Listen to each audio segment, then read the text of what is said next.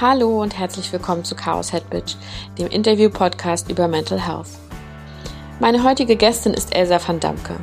Elsa kommt ursprünglich aus Berlin, studiert aber aktuell Regie in Hamburg und hat unter anderem einen großartigen Film für und über die Enttabuisierung der Menstruation gedreht.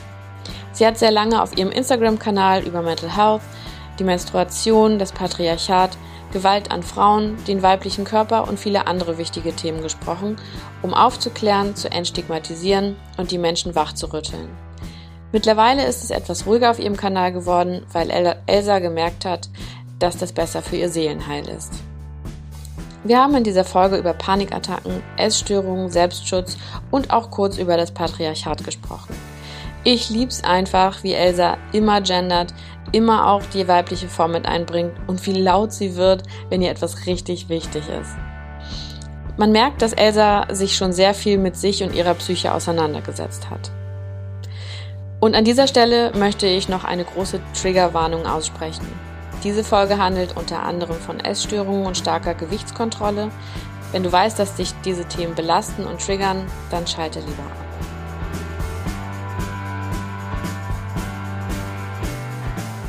So, dann packen wir's. Ja, also ich freue mich, dass wir es geschafft haben, uns zu treffen, auch wenn es leider nur virtuell ist. Ähm, das ist auch mein erstes Mal, dass ich äh, das so remote aufnehme. Aber ich glaube, das klappt ganz gut. Ja, man muss mit der Zeit gehen, ne? Das ja, ich fühle mich damit tatsächlich manchmal ein bisschen schwer. Ähm, aber jetzt habe ich mich einmal damit auseinandergesetzt und ich glaube, das funktioniert. Ähm, und ja, einmal raus aus der Komfortzone und Richtig. rein in die neue Welt. Richtig. Desperate Times und Desperate Measures, da gibt es so einen Spruch, ne? Das ist äh, der, der, das Corona-Motto. Ja. ja, wird wohl auch noch so bleiben. Deswegen, ich bin ganz froh, dass ich mich jetzt damit beschäftigt habe. Ähm, jetzt kann ich auch äh, Leute fragen, die vielleicht in München wohnen, wo ich dann eher nicht so hin, hingekommen wäre. Oh ja, in München wohnen tolle Leute. Da kann man bestimmt, mit denen kann man tolle Podcasts machen, bestimmt. Oh. Mann, mir weil weit weg. Dezenter, ähm. dezenter München hast direkt gleich mal am Anfang des Podcasts etabliert.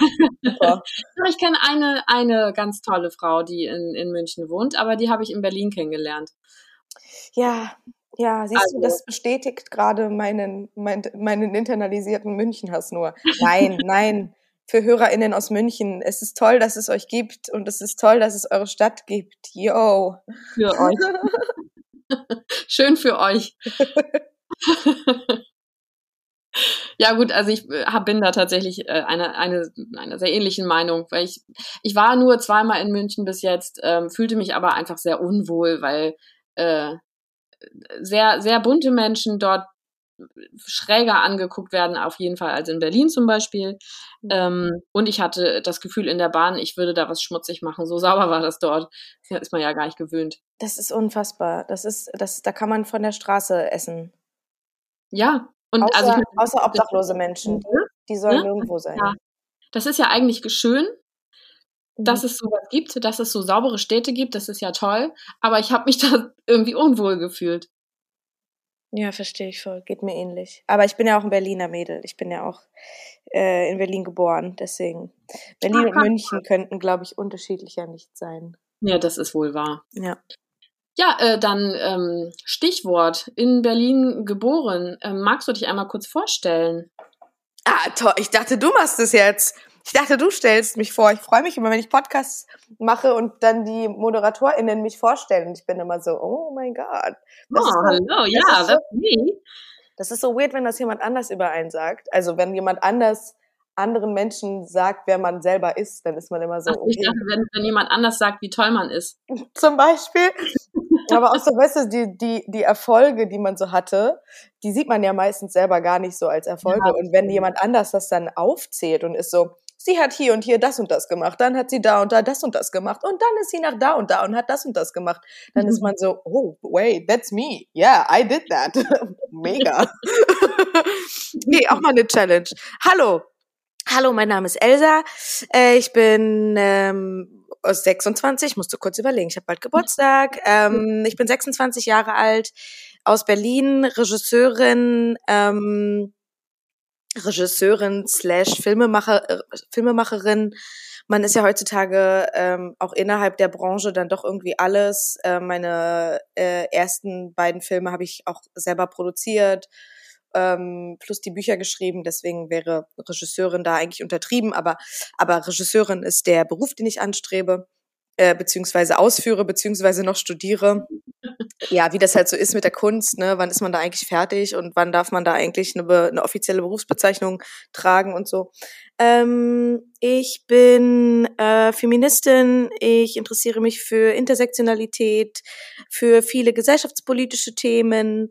Ähm, genau, kämpfe so ein bisschen auch mit dem Wort Aktivismus weil ich mich immer frage, ab wann ist man Aktivistin und ab wann folgt man einfach nur einem Menschenverstand und ähm, jetzt nicht unbedingt einem rechtschaffenden Gedanken oder so. Rechtschaffend ist ja auch immer so ein bisschen schwierig.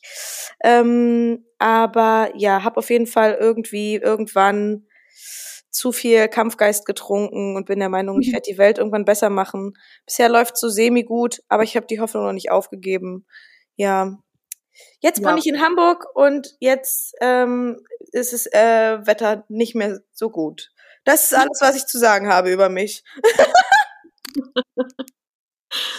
ja, äh, die Filme, die du gedreht hast, also es ist jetzt einmal ab vom Thema, äh, auf das wir eigentlich zusteuern, aber äh, der eine ist mir auf jeden Fall im Gedächtnis geblieben, der Oishi. okay, nein. Ich lieb's. Nein, oh shit heißt der. Oh, ja. Mhm. ja. Schön, gut. Ähm, ich schneide das ja nachher noch zusammen. also der Oh Shit-Film. Äh, sag noch mal kurz, welcher Film ist dir im Kopf geblieben? äh, der Oh Shit-Film. Ja, den habe ich gemacht, ja.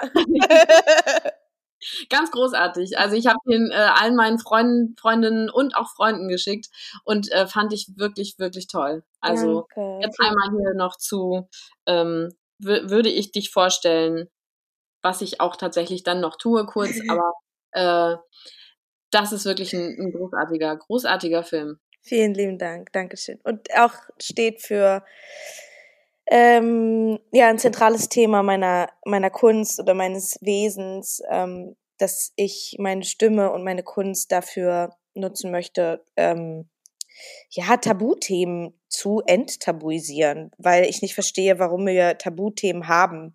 Also also es gibt natürlich, wie sage ich jetzt, es gibt natürlich Tabuthemen, zum Beispiel Inzest, aber da, auch da muss man drüber reden. Ne? Also ich bin ja nicht dafür, dass ich gewisse Dinge verherrliche oder positiv darstelle, obwohl sie es nicht sind. Ähm, aber ich finde, man muss über alles auf der Welt, was uns beschäftigt im Alltag, was uns begegnet im Alltag, ähm, wenn auch unter verdeckter Hand oder geflüstert, müssen wir einfach offen reden, weil äh, Kommunikation und Austausch haben in meinem Fall mein Leben und die Welt noch nie schlechter gemacht. Auf jeden Fall. Und vor allem, also ähm, es gibt einfach, ich finde, es gibt Tabuthemen, die definitiv keine sein sollten. Also wie du schon meintest, ist Quatsch eigentlich, dass es überhaupt Tabuthemen gibt. Ähm, aber wie zum Beispiel die Periode, was einfach das Natürlichste der Welt ist, das sollte definitiv kein ähm, Tabuthema sein. Ist so, genau. Darum geht es übrigens in Oshit für die HörerInnen, die, genau. die, äh, ja, wir haben's, ich habe es noch gar nicht gesagt. Also in dem Film Oshit geht es um äh, Menstruation. Genau. Ja, ich, ich verlinke das auch in den Show Notes. Da äh, kann man dann einfach auf den Link klicken und äh, sich das mal angucken. Auf jeden Fall sehenswert. Cool. Ähm, genau. Und um ein sogenanntes Tabuthema geht es ja hier heute auch. Äh, ich versuche ja auch Depressionen und generell psychische, psychische Erkrankungen ähm, zu enttabuisieren. Äh, dafür mache ich das hier. Mhm. Und ja, deswegen sind wir hier quasi zusammengekommen. Denn du sprichst auch öffentlich darüber, dass du eine Essstörung hattest oder hast? Hast, ja, ich glaube.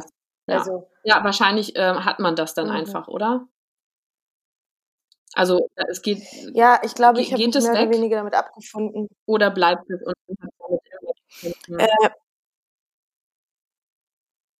Ich glaube tatsächlich, dass schwankt äh, von Patientin zu Patientin oder betroffener Person zu betroffener Person. Ähm, ich habe mich für meinen Teil damit abgefunden, dass ich das höchstwahrscheinlich niemals loswerden werde, dass ich gewisse ähm, Mechanismen und Strukturen versuche in meinen Alltag einzubringen, ähm, die mir erlauben, ähm, Herr der Dinge, cool. Was ist, was ist denn da jetzt die die weibliche Frau der, Frau der Dinge, da Dame der Dinge. Dame of the Things. Dame of the Things. Geil, zack, bumm, gleich mal Instagram-Namen ändern, Alter. ähm, ja, äh, genau. Äh, also ich habe gewisse Mechanismen und, und, und Lernmuster und so, die ich versuche anzuwenden, um Frau der Dinge zu werden. Aber ich denke, weggehen wird das niemals, ja. Mhm. Wann hast du denn das erste Mal bewusst wahrgenommen, dass du eine Essstörung hast? Uff. Also wahrnehmen mhm. ist ja noch mal, also ich, äh, was heißt, ist, ich fange noch mal von vorne an. Ich glaube, ich habe ein Problem mit dem Wort wahrnehmen in der Fragestellung, weil mhm. ich natürlich sehr lange gebraucht habe, um mir überhaupt einzugestehen, ähm, das ist jetzt eine Essstörung.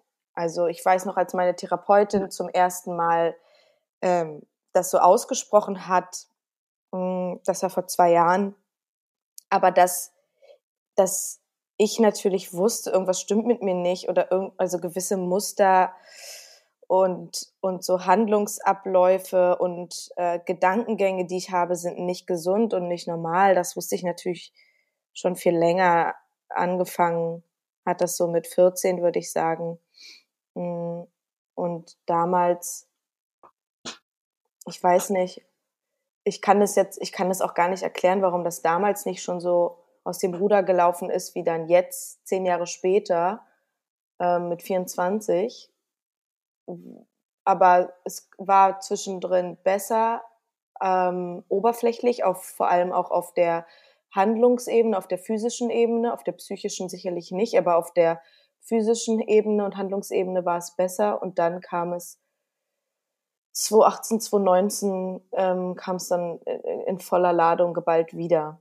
Ja, und da habe ich dann auch relativ schnell mir Hilfe geholt und ähm, weil es out of hand war und bin in Therapie gegangen wegen vielen anderen Dingen auch noch gleichzeitig. Das geht sich alles einander aus.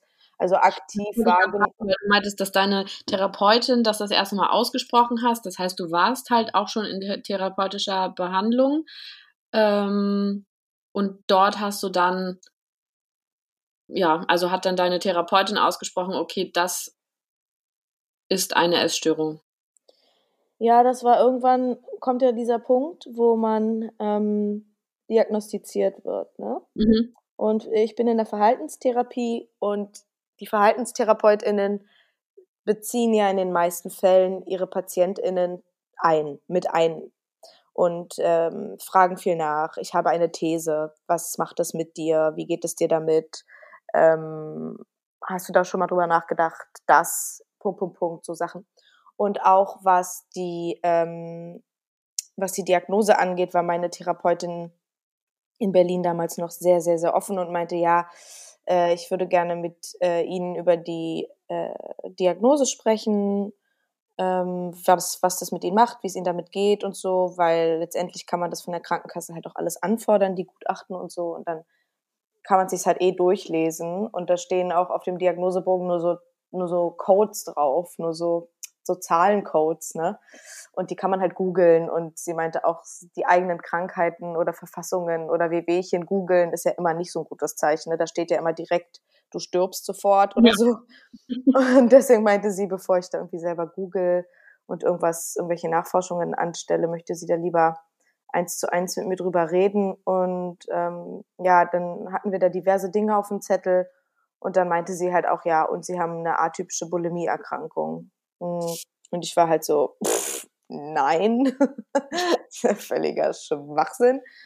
Und ähm, wusste zu dem Zeitpunkt auch, dass ich das definitiv habe. Es gab auch gewisse Dinge, die ich meiner Therapeutin bis dato gar nicht erzählt hatte.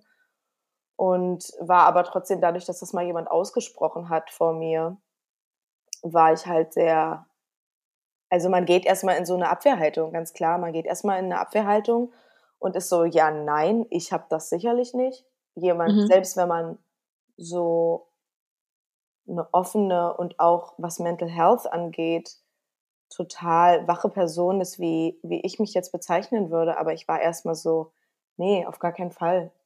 Und atypisch im Sinne von, dass es bei mir halt nicht permanent zu Heißhunger und Fressattacken kommt mit anschließendem Erbrechen, sondern äh, dass das allein schon da beginnt, dass, weiß ich nicht, ungefähr ich 80, 85 Prozent meines Tages über Essen und über meinen Körper und über Sport und über Bewegung und über Kalorien nachdenke. Also wenn man all die Stunden nimmt, die ich wach bin am Tag und da jetzt versucht, 80, 85 Prozent der Zeit mal auszurechnen, so, Das ist eine Menge, ja. und das ist eine ganz schöne Menge. Und da ja, geht ganz schön viel Energie drauf, da geht extrem viel Zeit drauf und ja, da geht extrem viel ähm, Gesundheit bei drauf. Ja. Ja. Ähm, und also wie, wie wird denn das in der Therapie angegangen? Also du hast die Diagnose bekommen ähm, und hast gesagt, nein, habe ich nicht. Ich nehme an, irgendwann hast du gesagt, ja, okay, habe ich wohl doch. Ähm, und wie ging es dann weiter?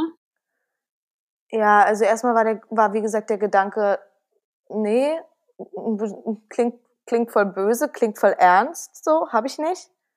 Ähm, und dann ist es auch so eine, so ein Schutz, ne? Also der am Anfang, ich glaube, ich kannte die da so sieben, zehn, irgendwas zwischen sieben und zehn Wochen. Und ähm, bin halt mit akuten Angststörungen und Panikattacken in die Therapie gegangen.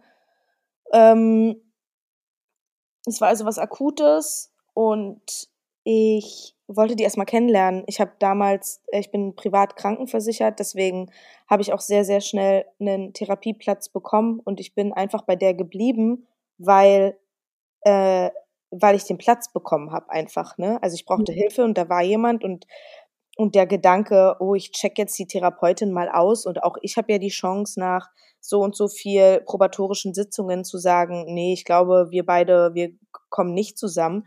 Ich war einfach nur, nachdem ich so viele Horrorgeschichten von meinen Freundinnen gehört habe, war ich einfach nur froh, dass ich so schnell jemanden gefunden habe, der mir irgendwie was an die Hand gegeben hat, hat, damit diese Panikattacken und Heulkrämpfe und Angstzustände halt aufhören.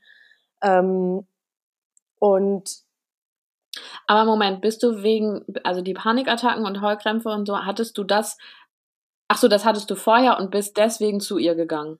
Genau, das hing aber natürlich alles mit der, mit der, also auch mit der Essstörung zusammen, ne? Also das geht sich halt, das geht Hand in Hand miteinander.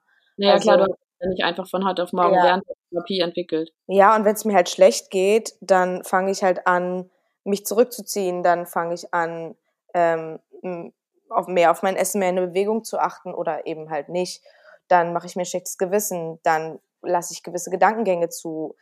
Ähm, und, und dann geht das alles Hand in Hand miteinander. Also mh, ich habe das nur in dem, an dem Punkt, wo ich mich in Therapie begeben habe, da war für mich einfach im Vordergrund oder was ich ihr erstmal anvertraut habe, dass ich Panikattacken habe, dass ich Angststörungen habe und nicht, dass ich mein Essen wieder erbreche. Das war komplett zweitrangig für mich. Das war wie, also die, die Zusammenhänge habe ich damals überhaupt nicht gesehen und ich fand es auch nicht so schlimm wie jetzt die anderen Sachen, ne? Weil über das Erbrechen und über die ähm, Essstörung an sich, die Gedankengänge jetzt nicht, ähm, aber um den physischen Prozess der äh, Essstörung, da, da war ich ja der Meinung, ich hätte die Kontrolle. Ich, ich würde ja, ich bin ja diejenige, die sich dafür entscheidet, auf Toilette zu gehen und ihr Essen wieder rauszukotzen, ne?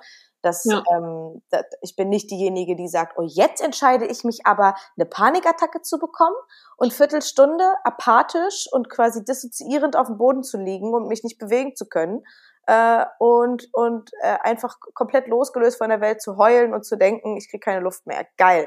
So, das ist ja nichts, was das kommt ja einfach. Da hast du keine Macht gegen, wenn du nicht gewisse Werkzeuge hast, die ich dann in der Therapie erlernt habe.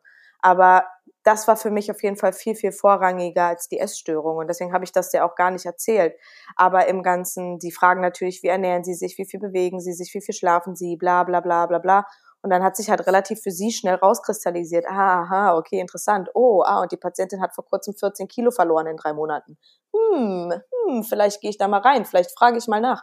Und es war aber für mich so jetzt nicht versteckt oder so, ne? Aber als sie dann halt am Ende die Diagnose gesagt hat, Bule äh, äh, atypische Bulimieerkrankung, ähm, und mir erzählt hat, warum sie zu diesem Ergebnis gekommen ist, dachte ich halt so, das ist ja völlig Schwachsinn, weil die weiß ja noch nicht mal, dass ich kotze. Das habe ich der ja noch nicht mal erzählt. Wie kann Aha. die mich denn jetzt schon ähm, so, so einstrukturieren. Aber deswegen halt atypische Bulimieerkrankung, weil sie sagt, sie haben definitiv eine Essstörung. Sie haben kein gesundes Verhältnis zum Essen. Bei allem, was sie zu sich nehmen, denken sie, nein, nein, nein. Es wäre besser, wenn ich es nicht essen würde. Es wäre besser, wenn ich es nicht essen würde.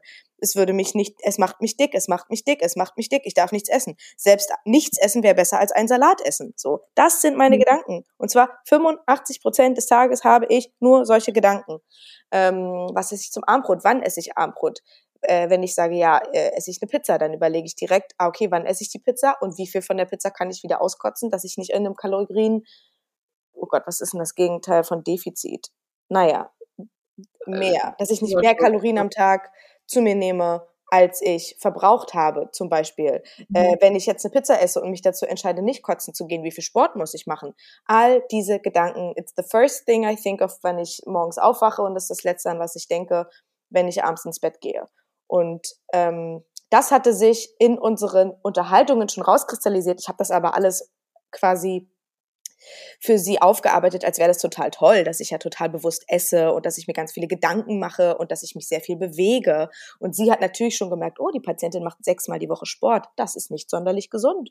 Äh, so wie die Patientin darüber redet, ist es nicht sonderlich gesund. Ah, die Patientin benutzt Sport offensichtlich in einigen Fällen als ein Bestrafungssystem. Oh, das ist nicht gesund. Mhm. Ähm, und plötzlich war für sie die Diagnose klar und ich dachte halt, hä, das kann doch gar nicht sein, weil die richtig schlimmen Sachen habe ich ihr ja noch gar nicht erzählt. Ja, TherapeutInnen sind manchmal sehr schlaue Menschen, ne? Das darf man nicht vergessen.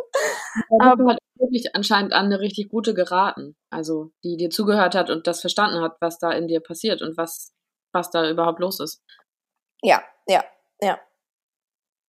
Ja, es war halt sehr Symptom.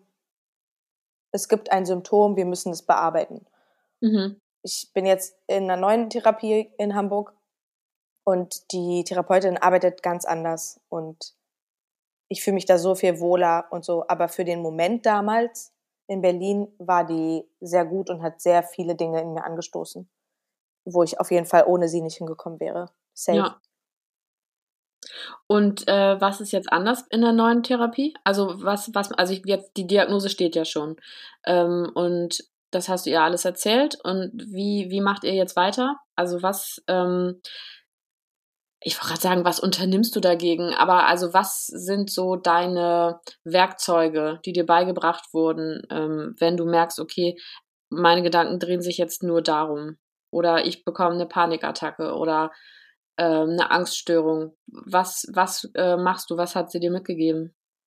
Also, ja, krass, super interessant, dass du das fragst, weil jetzt merkt man wieder oder merke ich wieder so, dass in so einer Situation, dass es halt super schwer ist, darüber zu sprechen, weil, also jetzt im Sinne von nicht auf einer emotionalen Ebene, sondern ähm, dass jetzt meine ersten Gedanken natürlich sind, oh, okay, ich möchte jetzt hier nicht ähm, Ratschläge und, und irgendwie so ein, so ein ähm, Handbuch rausgeben, weil ich dafür gar nicht qualifiziert bin.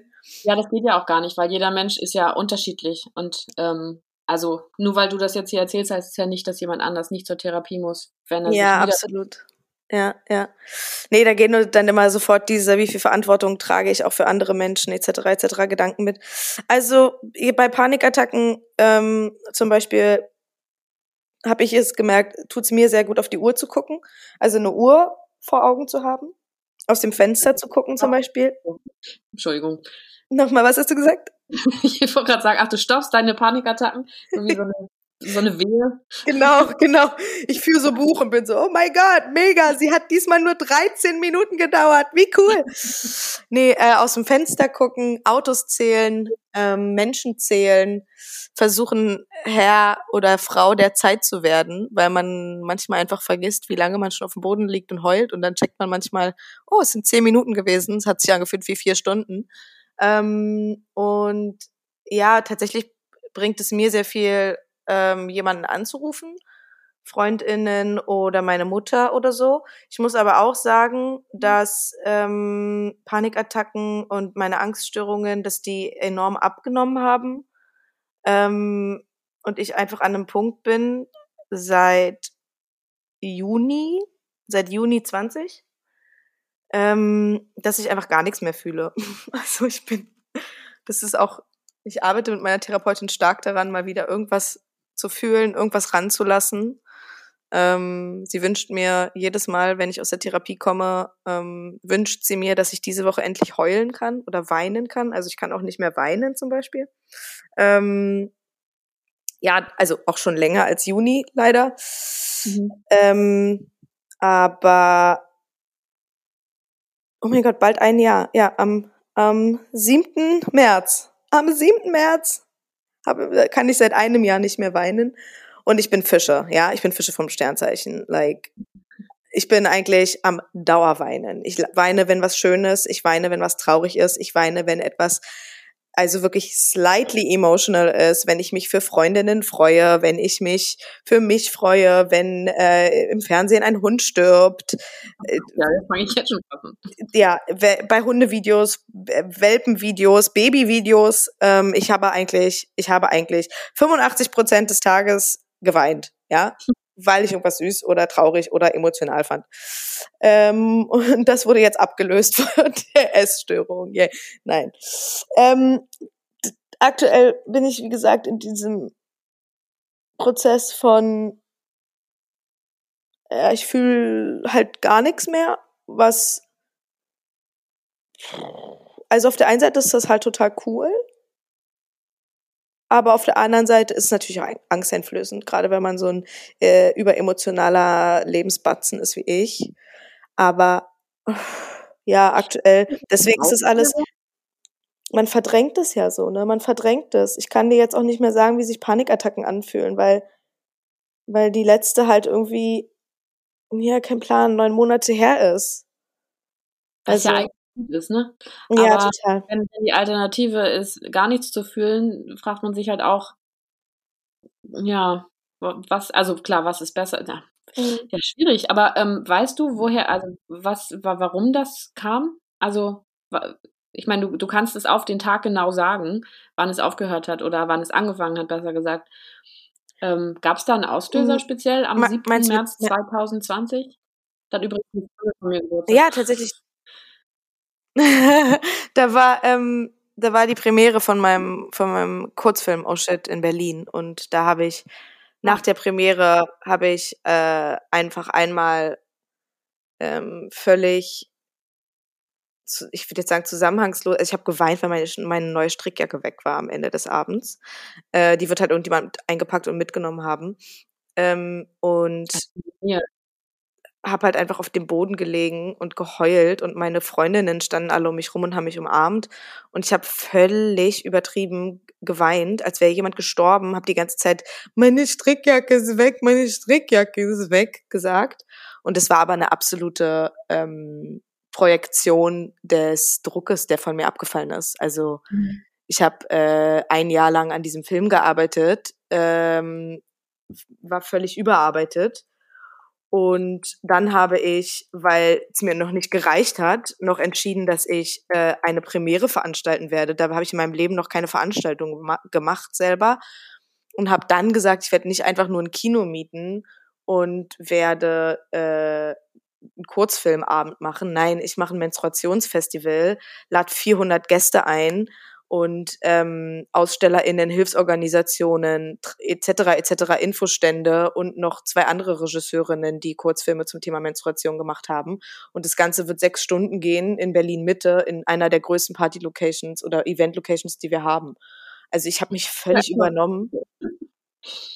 Und Aber klar, wenn man es halt selber, also wenn man es selber macht, ist, ich krieg halt schon, also da bildet sich schon so ein kleiner Knoten in meiner Brust, wenn ich das höre. Und wir waren zwei Leute, die das aktiv äh, organisiert haben, ich und meine Produzentin Elise. Also ähm, wir haben uns, das war keine Ahnung, eine der krassesten und tollsten Erfahrungen meines Lebens und das Event war unglaublich und äh, wahrscheinlich einer der schönsten Tage meines Lebens, like of all, all time meines Lebens. Aber äh, am Abend war ich natürlich leer wie ein Sack Reis und habe halt einfach, als sich dann die Location langsam leerte um 0 Uhr, habe ich halt einfach einen Heulkrampf bekommen und habe das mhm. alles auf meine Strickjacke geschoben. Und das war halt so lustig und meine aller, aller, allerbesten Freundinnen waren natürlich an dem Tag an meiner Seite. Und deswegen werde ich diesen Moment nie vergessen, wie ich wegen dieser Strickjacke auf dem Boden lag, inmitten dieser Locations und meine acht besten Freundinnen haben mich halt umarmt. Und deswegen ist es so aktiv noch in meinem Kopf, dass das das letzte Mal war, als ich geweint habe. Ja. Und danach, äh, it went numb. Also ich hatte ich musste dann erstmal eine Woche schlafen. Und ähm, ich habe eine Woche geschlafen und dann und dann war Corona. Ah, ne? Ich habe eine Woche gepennt und dann bin ich am 13. März wieder aufgewacht und die Welt war abgeriegelt. Also muss man ja mal so sagen, ne? Eine Woche später ja. dieses Event und es hätte nicht stattgefunden. Also ich habe da auch gerade drüber nachgedacht, aber es war mhm. genau der Zeit. Ja, ja, am 5. März war ich noch zu meinem Geburtstag mit Freundinnen und Familie beim Italiener und wir haben Tische und Stühle zusammengeschoben und so und saßen basically alle auf, äh, gegen, gegenseitig auf unseren Schoß. Ach, und ähm, zwei Tage später das Event und eine Woche später war Berlin dicht. Also unfassbar, wirklich unfassbar. Ja. Und ich weiß nicht, dann habe ich meine Bewerbungen gemacht für die Filmhochschule. Das war Ende März. Da war mein Kopf quasi auch ganz woanders. Und dann habe ich im Juni die Zusage bekommen für Hamburg, dass ich hier an die Filmhochschule kann für meinen Master. Und, und seitdem ist einfach alles taub. Ja. I don't know. Ja, eben, das klang gerade so ein bisschen auch ähm, durch diesen ganzen Stress und ein Jahr und am Film gearbeitet und diese Party und ähm, wie du halt auch meintest, der allerbeste Tag deines Lebens dass es einfach, dass da so viel Gefühl war. Also es klingt jetzt so ein bisschen, als, als wäre man danach auch leer. Erstmal. Ja. Einfach leer. Leer gesaugt. Ja. Ja, so ist es. Ja, krass. Ja. Und um nochmal den Bogen zu spannen, bin sehr, sehr gut im Bogenspannen. Meine Freundinnen sind sehr oft sehr, sehr, sehr überrascht von mir, wie ich es schaffe, auf eine Frage so ausführlich zu antworten, dass ich nebenher noch 15 Fragen beantworte, die überhaupt gar nicht gestellt wurden. Und am Ende schaffe ich es aber wieder zurück. Ähm, also um nochmal den Bogen zu spannen, hin zu was für Mechanismen oder so ähm, kann ich für Panikattacken und äh, Angststörungen und auch für die Essstörungen äh, aktivieren. Ähm, ich merke, dass für mich, ähm, und das ist leider nicht so das Gesündeste, aber für mich bin ich am meisten Frau über die Dinge, wenn, wenn ich eine, eine klare Struktur habe und viel plane. Und, ähm, und besonders wenig Handlungsspanne und Freiräume nach rechts und links habe. Mhm. Was ähm, für die Essstörung super ist, aber für mein Privatleben und meine eigene Spontanität und kind of auch für meine Lebenslust halt nicht so geil. Also wie oft ich die Essstörung und mein Essverhalten über Freundinnen, über irgendwelche Erlebnisse oder eine wilde Nacht oder einen spontanen Abend mit oder so gestellt habe, ist nicht feierlich. So. Und da muss man dann abwägen. Ähm, für den Moment bin ich leider erst an diesem Punkt, dass es, dass das die Probleme sind, an denen ich arbeite und noch nicht, wie ich quasi alles zusammen am besten unter einen Hut bekomme. Ne? Also, dass ich nicht irgendwie Dinge vom Leben verpasse und die Essstörung einfach mächtiger ist und mir mein Leben schwerer macht. sondern sich das dann? Also, dass du halt sagst, ja, ähm, ich kann nicht mit zum Kochabend kommen, weil die Kalorien schon aufgebraucht sind? Also in deinem Kopf jetzt? Oder was passiert da? Ja, zum, ja, genau. Oder ich weiß halt, äh, ich möchte ähm, nicht mehr nach 20 Uhr essen oder so. Und wenn wir uns erst 19 Uhr treffen, irgendwo bei FreundInnen oder so in der WG, ähm, und dann was kochen und dann noch einen Wein trinken, ähm, dann wird es später. Ähm, eigentlich möchte ich auch keinen kein Alkohol trinken. Ähm, aber wie erkläre ich das denn wieder? Wie erkläre ich mich? Wie erkläre ich mich? Wie erkläre ich mich? Auch einfach eine riesige Fragestellung, ne? Wie mache ich anderen klar, dass ich das und das und das machen möchte? Hm, ja, ist schwierig, alles so Gedanken und dann komme ich am Ende irgendwie ist die Störung halt immer stärker und dann entscheide ich einfach zu Hause zu bleiben. Ja. Ich habe auch jetzt im November, Oktober, November, Dezember, glaube ich, ja, habe ich auch in Hamburg hier einen Mann gedatet und das war für mich auch absolut, absoluter Brainfuck. Also ich habe dem das auch nicht erzählt, aber es war für mich halt einfach sehr schwierig, zu merken, okay, da ist jetzt jemand, mit dem ich irgendwie versuchen muss, ähm, auch so Abendbrot oder sowas mal zu, ähm, zu verbinden. Und yo, wollen wir noch einen Wein trinken? Und ich war wieder so, fuck, eigentlich ist es mir zu spät, eigentlich möchte ich keinen Alkohol trinken, aber ich kann ihm einfach noch nicht erklären, warum. Mhm. da sind wir noch nicht, das möchte ich nicht. Ähm, ja, so spontan sein und ausgelassen sein und einfach offen sein und sich fallen lassen, gibt es bei mir einfach nicht. Das gibt es einfach nicht. Und gab es auch eigentlich noch nie, wenn ich ehrlich bin. Mhm. Und ist das, ist das denn auch Thema in, in den Th Therapiesitzungen? Also spreche darüber, wie man da hinkommen kann? Also, ähm, oder, also, weil du meintest ja vorhin, du hast dich einfach damit abgefunden, dass das jetzt einfach so ist. Für immer. Ja, aktuell ist es schwierig, weil wegen Corona einfach, ne?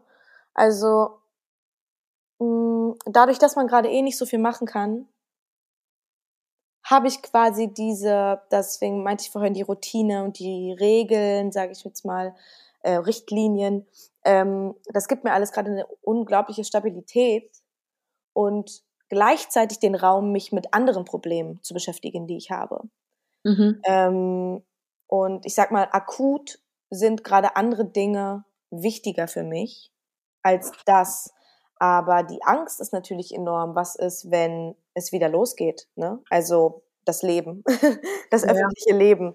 Ähm, was ist, wenn ich nicht mehr fünfmal die äh, fünf Tage die Woche ähm, Online-Seminare und Kurse und Online-Uni habe, sondern wenn ich wieder drehe, wenn ich wieder arbeite, wenn ich ähm, also das mit dem Mann ist, ist jetzt vorbei. Was ist, wenn ich wieder jemanden kennenlernen sollte? Was halt auch wirklich nicht oft passiert, weil ich einfach ja sehr viel, sehr hohe Wände um mich rum gebaut habe, wegen dieser ganzen Issues natürlich.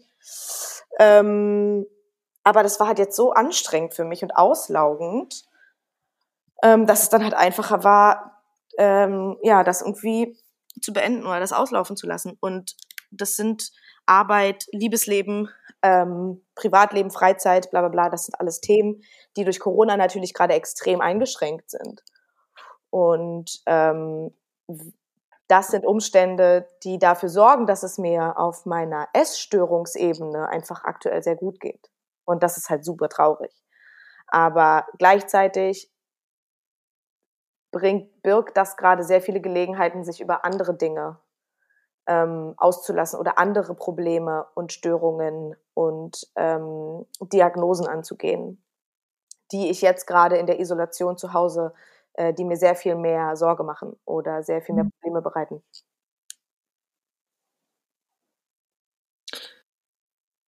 Ja, krass. Hm. Schlimm, wenn man so reflektiert ist, ne? Ich hasse das ja. Ich hasse das bei anderen so krass. Wirklich. er ist ja sowieso, der Mensch ist ja sowieso ein sehr doppelmoraliger ähm, ähm, Organismus. Äh, also ganz viele Dinge, die man bei sich selber total okay findet, findet man ja bei anderen ganz doll nervig und anstrengend. Ja, voll. Und so ist es bei mir auch voll, wenn ich mich so über meine eigenen, wenn ich so andere Leute über ihre Störungen und Issues und so reden höre und keine Ahnung, oh mein Gott, und ich bin so äh, kontrolliert und ich bin dies und ich bin das, denke ich oh, ihr seid alle so full of Bullshit, so laber mich nicht voll. und wenn ich mich so selber reden höre über meine ganzen Probleme und so denke ich immer, oh mein Gott, warum habe ich nie Medizin studiert? Brauche ich eigentlich gar nicht. Brauche ich gar nicht. Ich habe das ganze Wissen ja eh schon. Ne? Ich soll ja nicht Psychologin werden. Sautraum.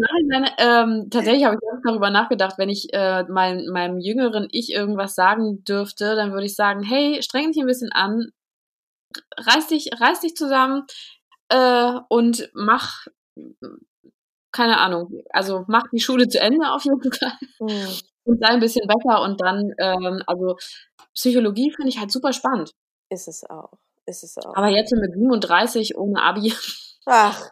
nichts mehr. Alles möglich. Es ist alles möglich.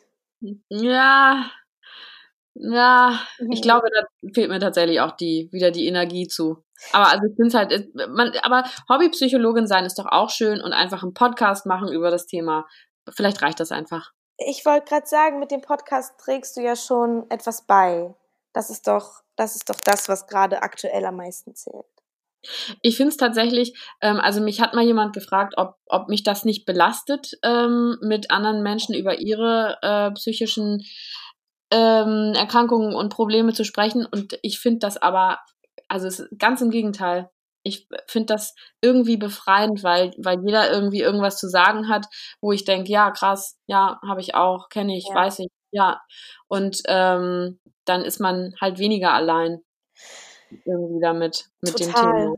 Total. Ich verstehe aber auch sehr gut, woher die Frage kommt. Also. Ja, es gibt halt auch Leute, die das nicht können. Ja. Also ähm, ich habe ich hab halt das eher so mit äh, na, nee, das kann man nicht vergleichen. Ich wollte gerade sagen, also ich könnte halt nicht in die Pflege gehen zum Beispiel, mhm. ähm, weil, weil mich da dieses Leid äh, irgendwie viel mehr belastet. Ähm, mhm. Ähm, aber also mich mit Leuten über etwas zu unterhalten, das äh, bringt mich eher weiter, als dass es ähm, mich runterzieht oder mir irgendwie noch mehr Probleme irgendwie bereitet.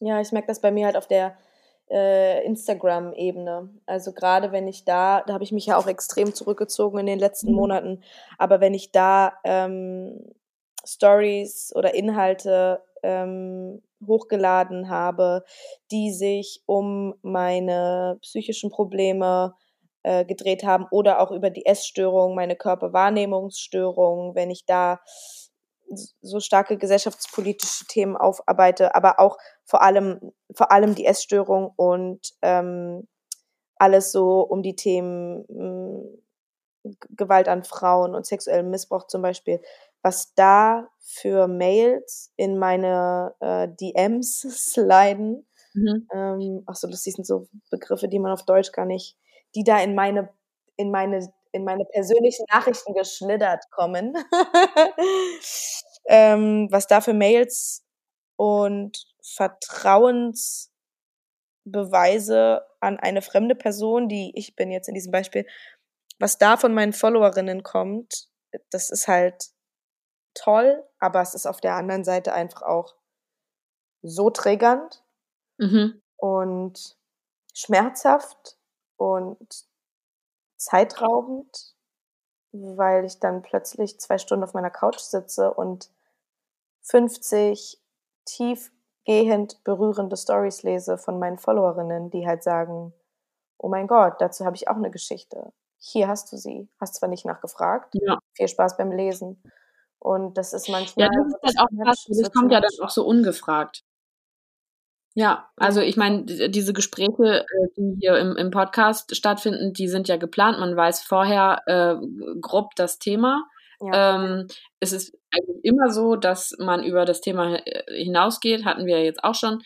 Ähm, aber das sind, das ist ja geplant und man weiß, man kann sich darauf einstellen. Ich kann mir das richtig gut vorstellen, dass wenn da einfach so was was reinkommt, wonach man nicht gefragt hat und was man, womit man ja auch erstmal gar nicht unbedingt wahrscheinlich rechnet, mhm. ähm, das ist bestimmt echt hart. Mhm.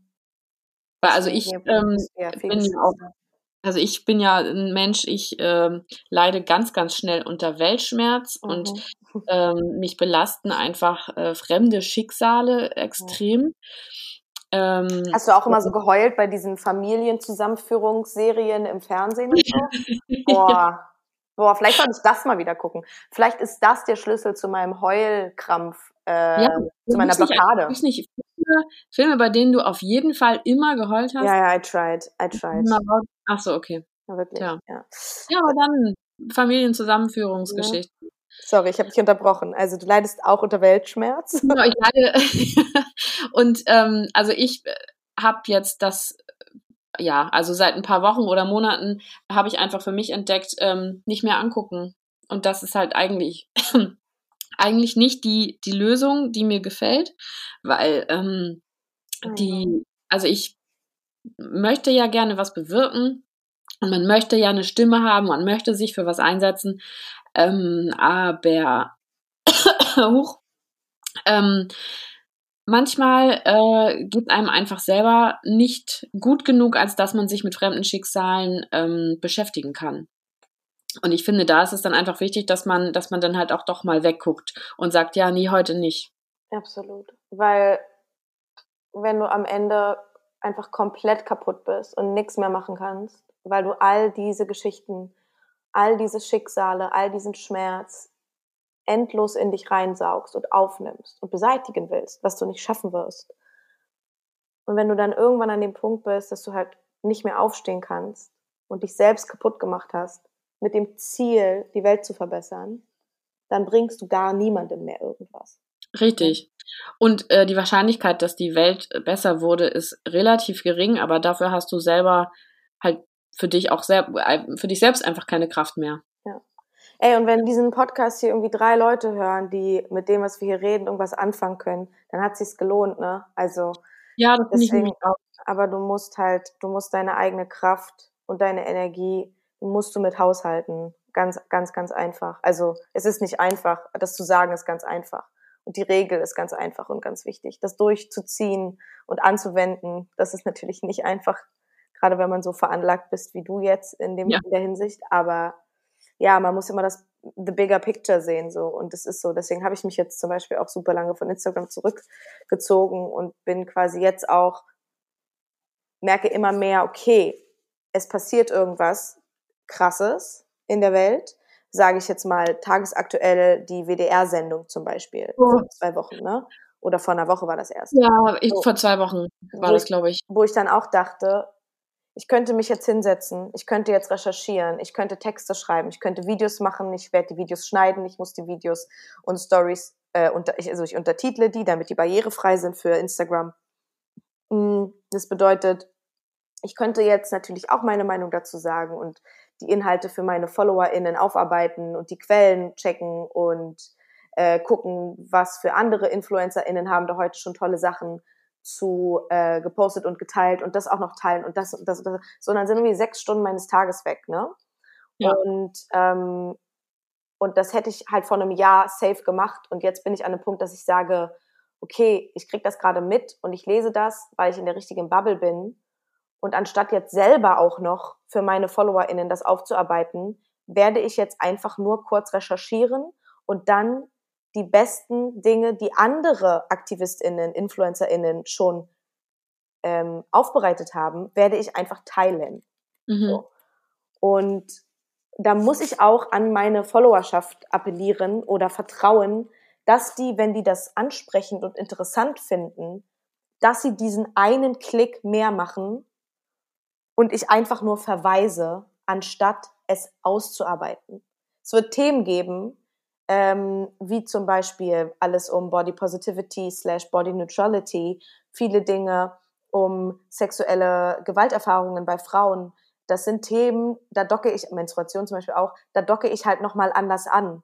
Aber gerade wenn es um Rassismus geht, dann gibt es so viele Stimmen, die so viel schlauer sind und die, denen man so viel eher zuhören sollte als mir, dass es da auch einfach völlig okay ist und vielleicht sogar korrekter, dass ich versuche zu verweisen und an die richtigen, an die richtigen Stellen ähm, meine Followerschaft zu leiten. Sie, also ja, ich wollte sagen, also man ist ja selber dann auch wieder eine weiße privilegierte Person ähm, und ich finde, es ist wichtig, ähm, dass man sich damit beschäftigt, dass man darauf aufmerksam macht, dass man sagt, hier ist was passiert, das ist sowas von überhaupt nicht okay. Ähm, aber guck mal hier, äh, er oder sie hat ähm, aufgearbeitet, äh, spricht darüber ähm, und es ist eine Person, die es betrifft.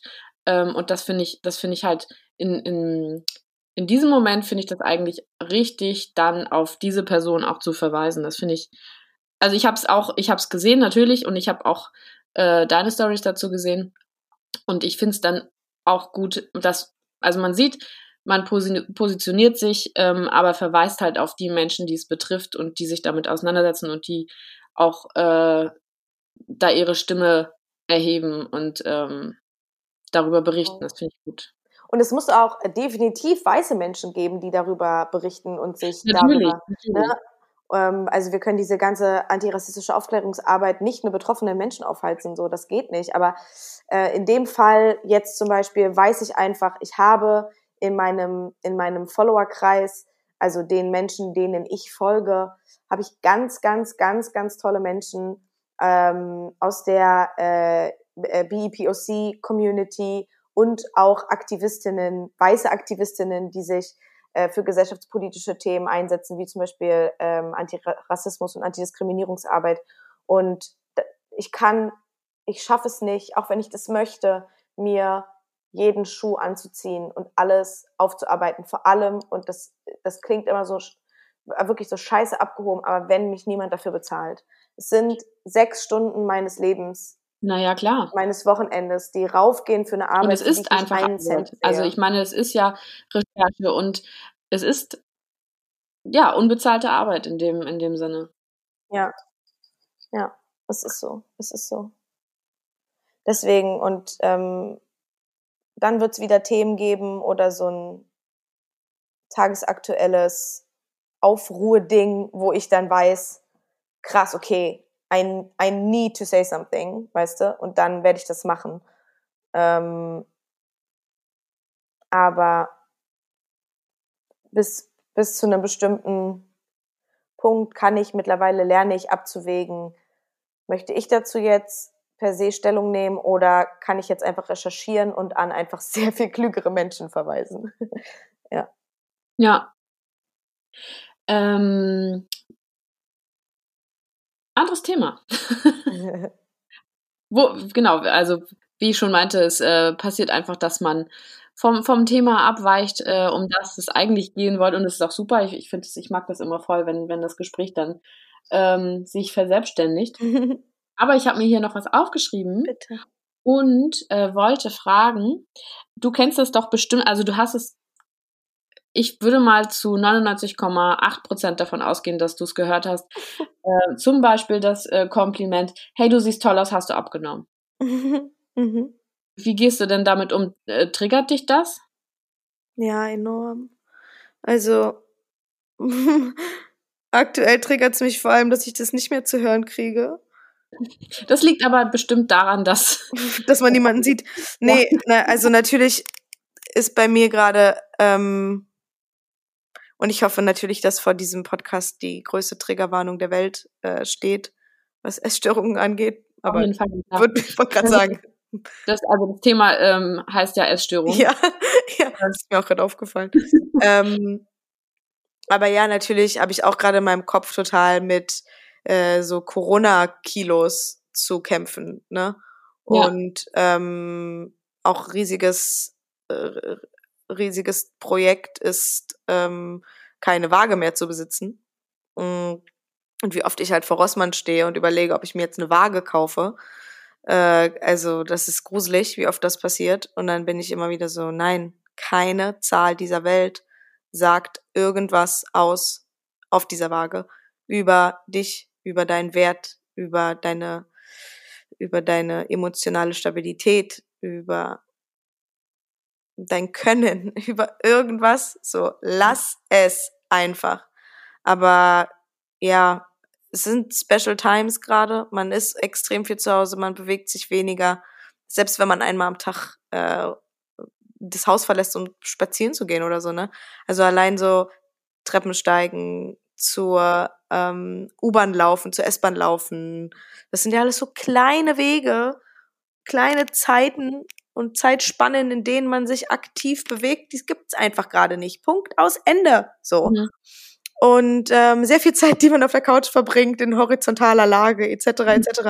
Und und das einfach gut sein zu lassen und das einfach zu akzeptieren und einfach einen Scheiß drauf zu geben, ob die und die Hose jetzt ein bisschen enger ist und ob es vielleicht nach Corona, wann auch immer das sein mag, ein bisschen unangenehm ist, die ein oder andere Jeans anzuziehen, weil, guess what?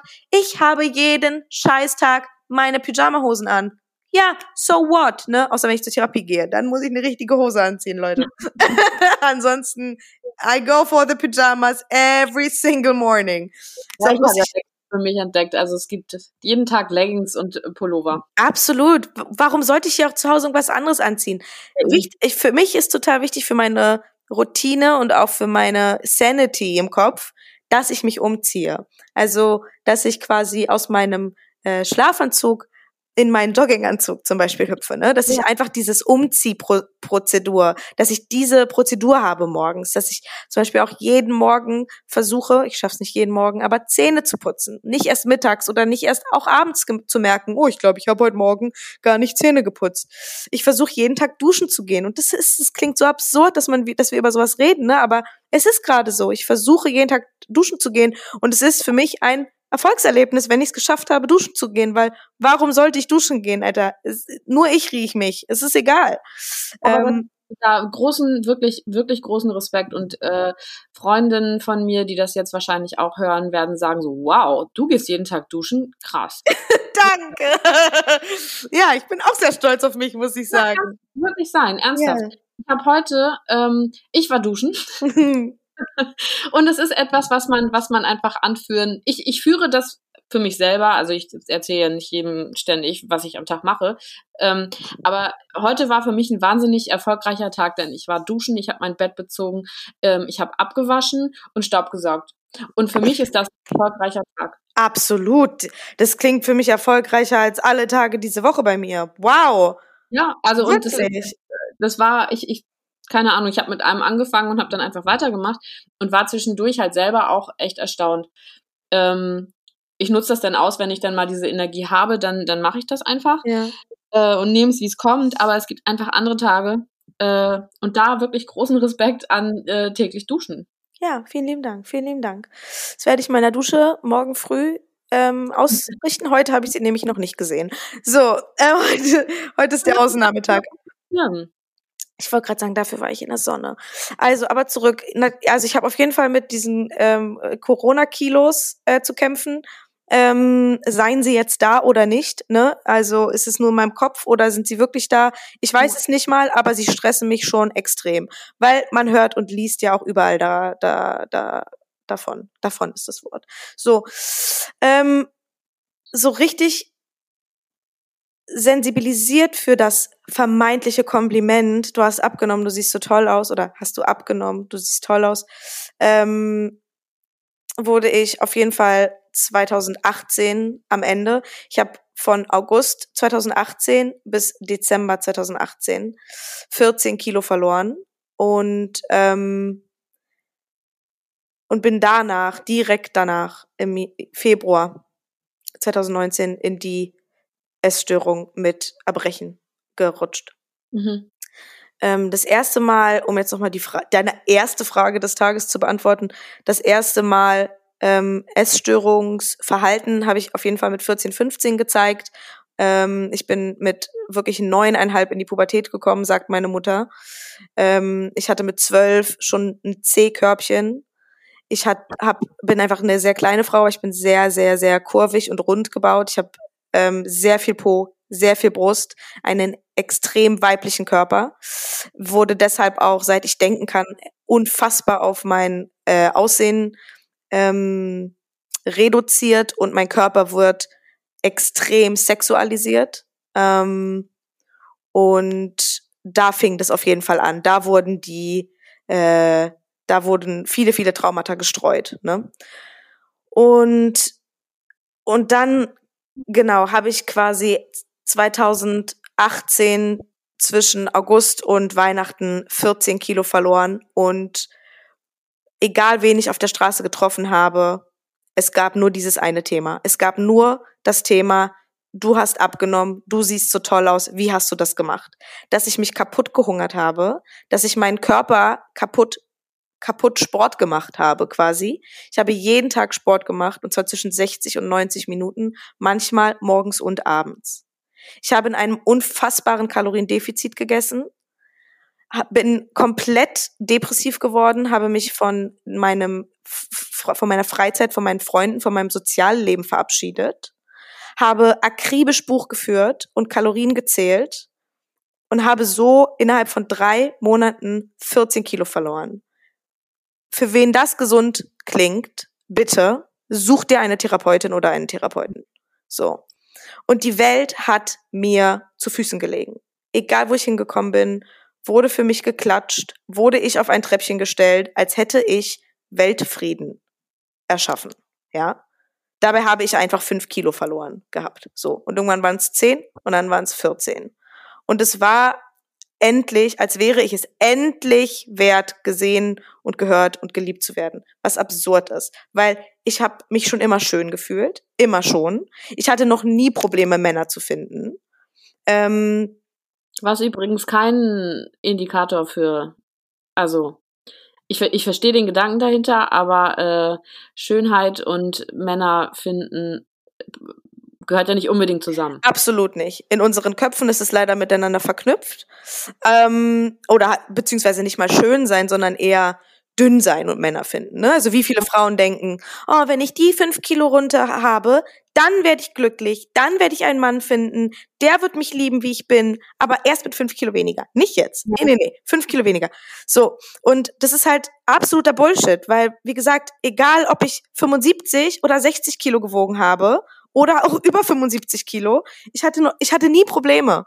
Ähm, und, und plötzlich habe ich all das hinterfragt, weil ich so viele Komplimente bekommen habe, dass ich quasi die letzten 24 Jahre meines Lebens angezweifelt habe. Weil ich dachte, hä? Wenn mir jetzt alle sagen, wie schön und toll ich aussehe, was waren dann vorher? Ja. Warum habe ich denn vorher auch schon ähm, extrem gut gelebt und extrem viele Männer gedatet und, und, und, und, und, weil jetzt habe ich das Gefühl, jetzt bin ich endlich vollkommen. Was war das denn alles davor? Und das hat mich dann letztendlich alles wirklich zerfickt und in die Essstörung getrieben, weil es gibt diesen Punkt, wenn du viel Gewicht verlierst, es stagniert irgendwann. Das kann man nachlesen, da gibt es irgendeinen medizinischen, eine medizinische Erklärung für, sag ich mal, ne? Ja. Man verliert sehr viel Gewicht, sehr schnell, wenn man das möchte. Ähm, und dann stagniert es irgendwann, weil der Körper sagt, warte mal, warte mal, warte mal, das ist jetzt hier ein bisschen, ich muss mich erstmal eingrooven, das ist mir jetzt zu viel, das wird mir jetzt zu krass. Ich muss auch gucken, dass nach wie vor alle äh, meine, meine Prozesse und Abläufe im Körper, dass die noch weiterhin funktionieren, weil jetzt habe ich hier weniger, jetzt ist da was anders, bla bla bla. Ähm, und ich habe mich halt komplett runtergehungert und runtergesportelt und ähm, bin quasi nicht unter diesen einen Punkt gekommen. Also mein Körper hat einfach gesagt, nein, wir bleiben jetzt hier bei diesem Gewicht und es ist mir scheißegal, ob du sechs, sieben Mal die Woche Sport machst und ob du in einem Kaloriendefizit isst, weil ich versuche gerade alles, um hier auf diesem Gewicht zu bleiben, damit du gesund bleibst, damit du funktionierst. Ja. Was habe ich also gemacht? Ich habe angefangen zu kotzen. Was ist dann passiert?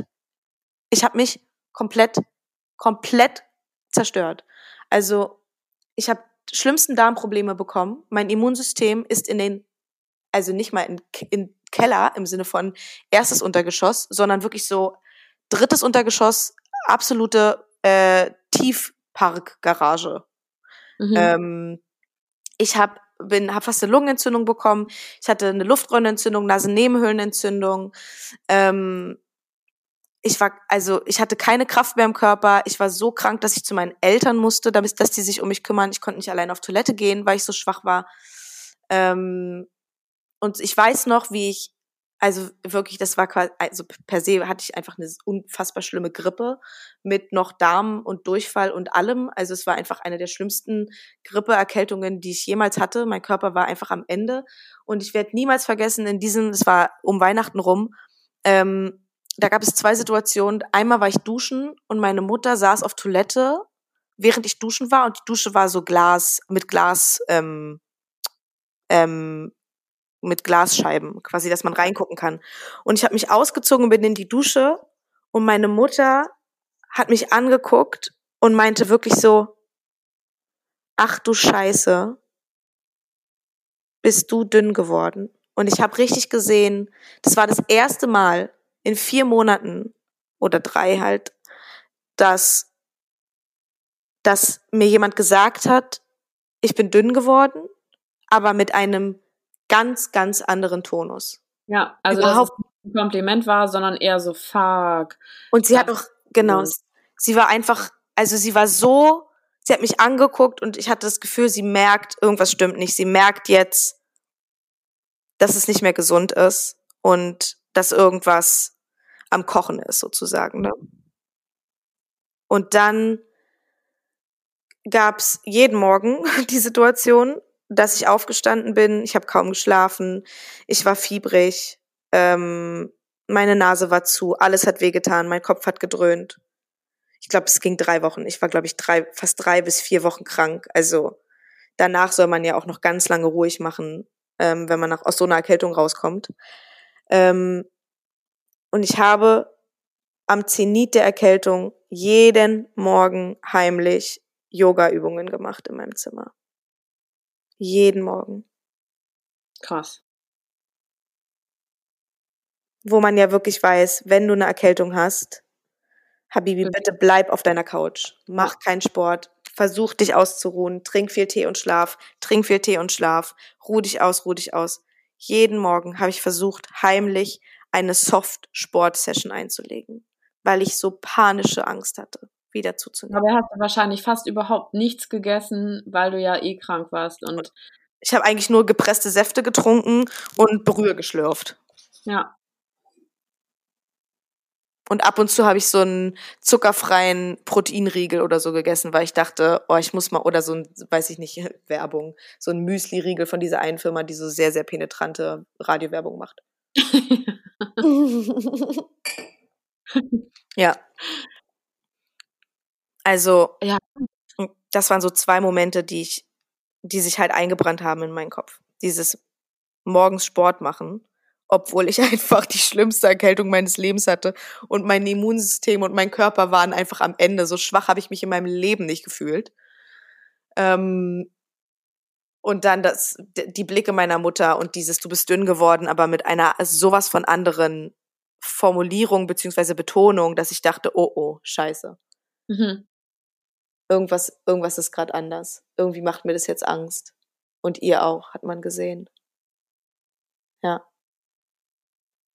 Und das ist jetzt ein Jahr her? Zwei. Das war, ja. ähm, genau, das war quasi das Weihnachten, Silvester von 2018 zu 19. Ah, okay. Mhm. Und da war ich am, am lowest point meines, äh, meines, meines Leb Lebensgewichtes im Erwachsenenalter quasi. Mhm. Und äh, genau, wollte aber noch weiter runter, wollte noch weiter runter, wollte noch weiter runter und habe es halt nicht geschafft und habe dann angefangen zu kotzen. Und ähm, habe dann die im April eine Depression, bin halt to todestief in eine Depression gestürzt. Im April 2019 und habe dann Panikattacken, Angststörungen bekommen und bin im Juni 2019 in Therapie gegangen. Also ist nochmal ein mhm. halbes Jahr vergangen. Ein halbes Jahr, ja. Und hat sich in der Zeit, also äh, du warst dann wieder gesund und hast dann wie weitergemacht? Also ähm, hast dann gegessen und gekotzt und viel Sport gemacht. Also zwischen Silvester und Juni. Mhm. Und warte, wie war die Frage? Äh, die Frage war, wie hast du weitergemacht? Also hast du einfach so weitergemacht, wie bevor du krank geworden bist? Also bevor du diese krasse Erkältung hattest? Nee, also ich habe dann halt in der Therapie gelernt, ähm, also ich, wir haben sehr viel über das Setpoint-Gewicht gesprochen. Das ist eine Theorie von ErnährungswissenschaftlerInnen, die sagen, dass man im Alter zwischen, glaube ich, 6 und 14 oder so, ähm, setzt man das Setpoint-Gewicht für dein erwachsenes Leben. Da etabliert sich, je nachdem, wie viel Sport du machst, wie du dich ernährst, was du für genetische Anlagen hast, Veranlagungen hast, etc., etc., ähm, bildet man dort das Setpoint-Gewicht. Das bedeutet, das ist für jeden Körper ein individuelles Gewicht, ähm, wo der Körper entscheidet, mit diesen Kilogramm kann ich am besten funktionieren. Mit diesen mhm. Kilogramm kann ich äh, ein Immunsystem äh, am Laufen halten, können alle äh, körpereigenen wichtigen Prozesse stattfinden, kann ich ordentlich verdauen, kann ich ein bisschen Sport machen, kann ich gut denken, kann ich dies, das, das, das, das. So. Und dass man sagt, ähm, also ich sage jetzt mal, mein Setpoint-Gewicht zum Beispiel könnte bei ungefähr 61 Kilo äh, liegen. Das bedeutet, äh, ich könnte, wenn ich auf meine Ernährung achte und ein bisschen strenger bin, dann würde ich es relativ easy zu 60 Kilo oder zu 59 Kilo schaffen. Ich würde es aber auch easy zu, wenn ich ein bisschen mehr esse, dann habe ich mal 62 oder 63 Kilo. Wenn ich jetzt aber sagen möchte, oh, ich will mich für eine weiß ich nicht, Schauspielrolle zum Beispiel, will ich auf 70 Kilo hochkommen, dann wäre es richtig, dann wäre es richtig anstrengend. Weil mhm. der Körper sagt halt, okay, plus zwei Kilo ist super, da kann ich auch noch toll funktionieren. Aber jetzt richtig viel zu nehmen, das wird eine ganz schöne Arbeit. Und auch in die andere Richtung. Richtig abnehmen wird eine richtige Arbeit.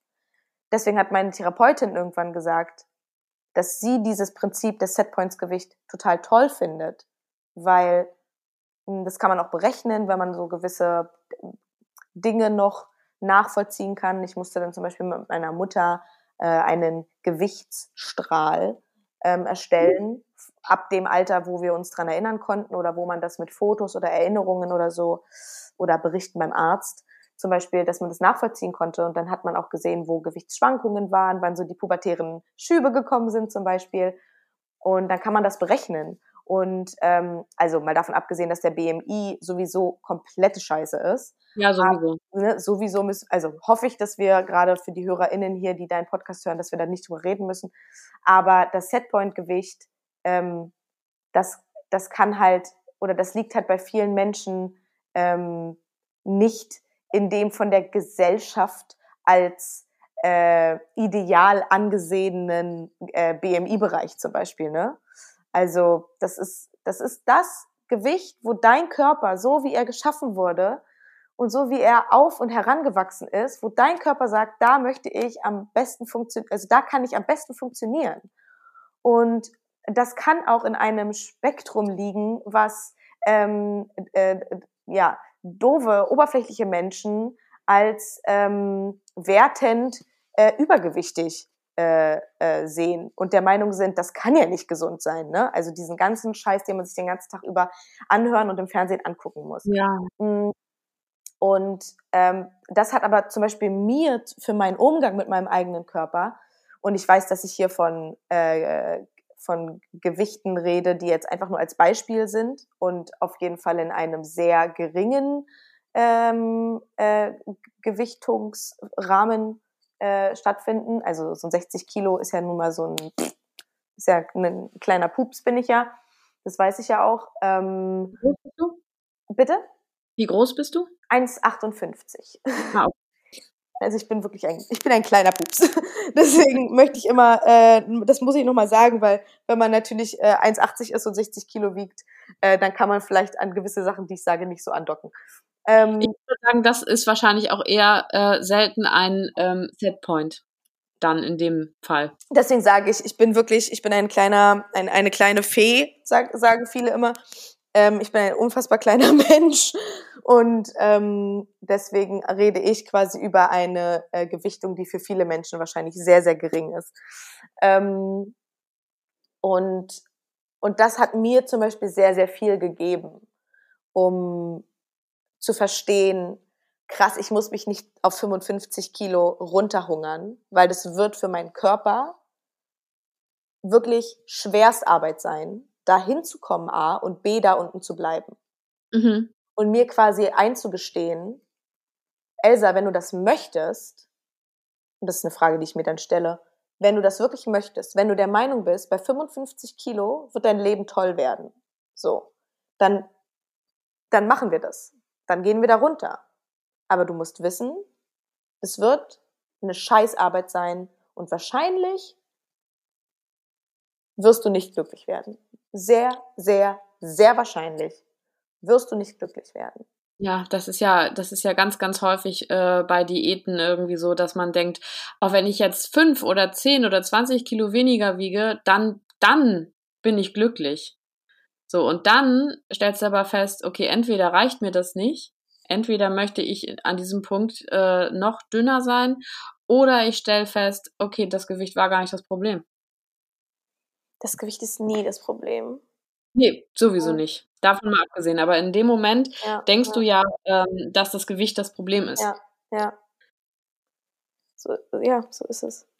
Und, Und das kriegst du ja aber auch, das ist ja das, äh, das kriegst du ja von der Gesellschaft auch ja, eingetrichtert. Ja, an allen Ecken und Enden. Und auch wenn du nicht mal nachfragst. vor allem, vor allem genau. nicht, weil man fragt ja nie danach. Also man fragt ja wirklich, ich frage nie danach, ne? Und ich hatte das jetzt auch eine ganz schlimm, ein ganz schlimmes triggerndes Erlebnis während Corona. Ähm, nach dem ersten Lockdown hat mein Nagelstudio wieder aufgemacht und ich bin in mein Nagelstudio reingekommen. Und mein Nagelstudio in Berlin war im selben Studio wie ein Friseursalon. Das Nagelstudio ist hinten in den Räumlichkeiten und der Friseursalon ist vorne. Und es ist ein Friseursalon slash Barbier für ähm, erstrangig ähm, ja männlich gelesene Wesen. Mhm. Und ähm, der äh, Manager, Store Manager, ist ein sehr, sehr schwieriger äh, toxischer Mann gewesen oder ist es wahrscheinlich immer noch. Und ich bin in den, ich musste quasi, um zu meinem Nagelstudio hinten zu kommen, musste ich immer durch diesen äh, Friseursalon vorne durch. Und ich kam also nach zwei, drei Monaten Lockdown, kam, bin ich in den Laden rein und bin, äh, wollte durchgehen und meinte, hallo. Und der Store Manager guckt mich an und sagt, oh, dick bist du geworden. Hast du keinen Sport gemacht im Lockdown? Und ich, ja. also, ich wusste nicht, also wie, wie gehst du damit um? Mit, ich meine, wir reden jetzt seit über einer Stunde, mit allem, was ich gerade erzählt habe.